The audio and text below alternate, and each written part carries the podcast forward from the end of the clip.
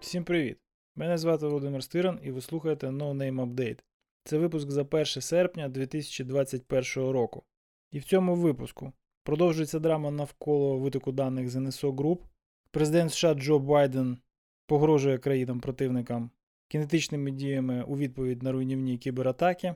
Amazon йде на рекордний штраф через порушення GDPR, а в китайському додатку для доступу до державних послуг виявили елементи спайварі, а також багато-багато іншого. Докладно про головне. Продовжується драма навколо витоку даних з НСО Group. Компанія стала в глуху оборону та все заперечує. Оприлюднення списку активістів та журналістів, за якими тоталітарні країни шпигували з допомогою їхньої програми Pegasus, компанія називає хибними звинуваченнями та медіа-атакою. Атака чи ні, але наявних в медіа даних достатньо, щоб в компанії розпочалися серйозні економічні та правові складності. Раніше цього тижня засновники компанії поставили під питання її подальше існування в поточному форматі. Причиною став конфлікт між стейкхолдерами, який цілком можливо був викликаний міжнародною реакцією на оприлюднені дані.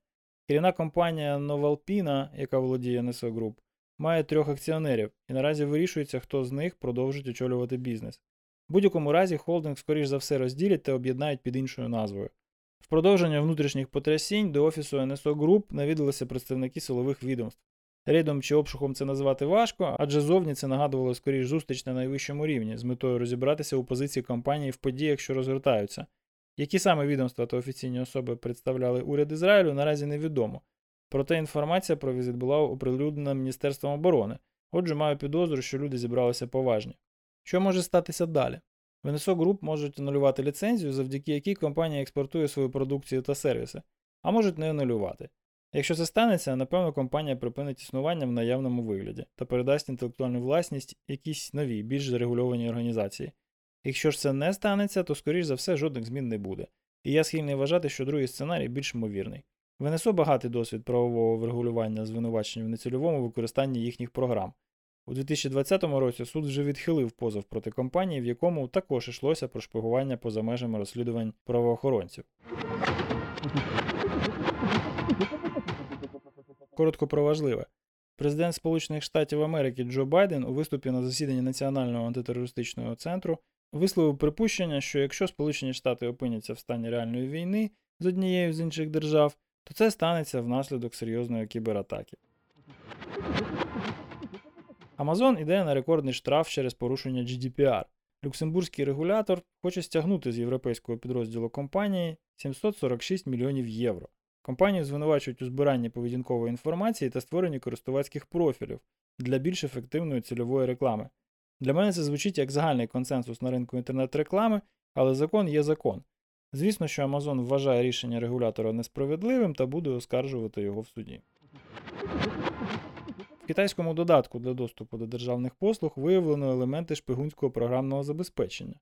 Аналітики з Recorded Future вивчили зразок застосунку Beijing OnePass та знайшли в ньому підрозрілу функціональність. Зокрема, програма здійснює доступ до читання буферообміну, робить знімки екрану, підслуховує за натисканням клавіш та намагається розмістити в системі кореневі сертифікати SSL. Без цього софта організації не можуть керувати пільгами своїх працівників, тому його встановлення добровільно примусове.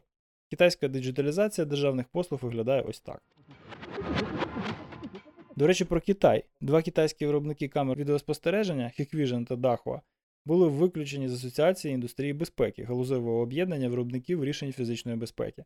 Причина участь в реалізації китайської програми реінтеграції уйгурських меншин, чи як там їхні концтабори називаються. Без участі в асоціації компанії дуже швидко покинуть ринок західних країн.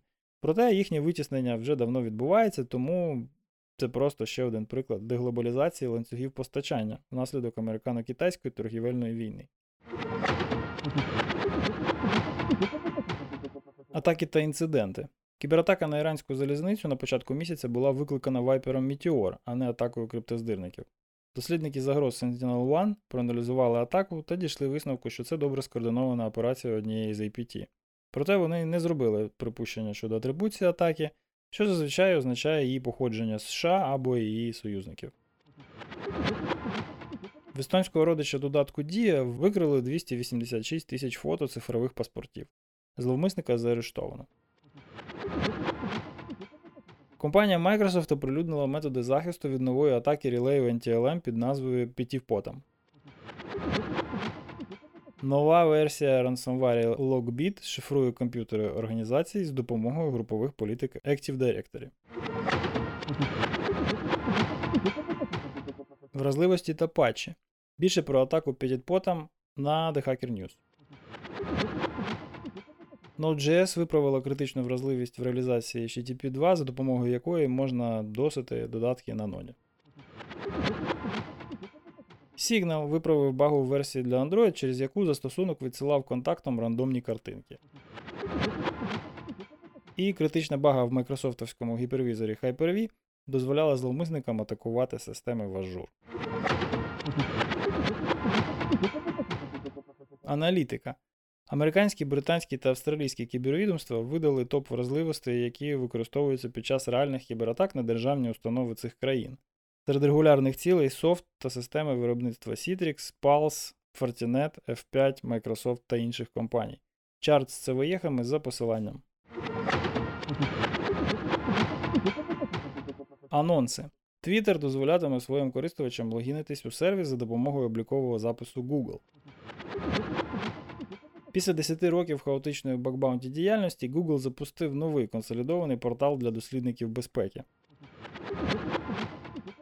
Мінцифри запускає другу програму бакбаунті, яка триватиме значно довше, спробувати взяти участь в якій може будь-хто з українських хакерів. Це все ще не публічна і не постійна програма, але вже краще. Подати заявку можна на Backcrowd.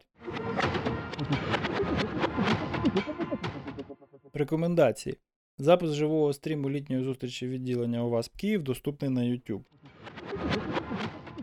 NSA поділилося порадами з безпечного налаштування бездротових пристроїв. Сміхуйочки. Горе Бакхантер під ніком Infosec Karan нафотошопив собі фейкову виплату на баккрауді, в якій вказав винагороду в 10 тисяч доларів та 50 поінтів рейтингу з 40 можливих на баккрауд. Підробку виявили колеги по цеху і підтвердили на платформі, і тепер фотошопера початківці серйозні проблеми з репутацією. Дякую, що слухаєте No Name Update. Нагадую, що з усіма посиланнями на матеріали випуску ви можете ознайомитися у нотатках до цього епізоду. Інші епізоди та інші серії нашого подкасту ви завжди можете знайти на нашому сайті nonamepodcast.org. Наші випуски не містять реклами, і ми не плануємо вбудовувати в них рекламні інтеграції завдяки нашим патронам, які підтримують нас через Patreon. Приєднатися до них можна за посиланням patreon.com. Цей випуск підготували аудіоредактор Костянтин Жданов, редактор та ведучий Володимир Стиран. До наступного разу залишайтесь в безпеці.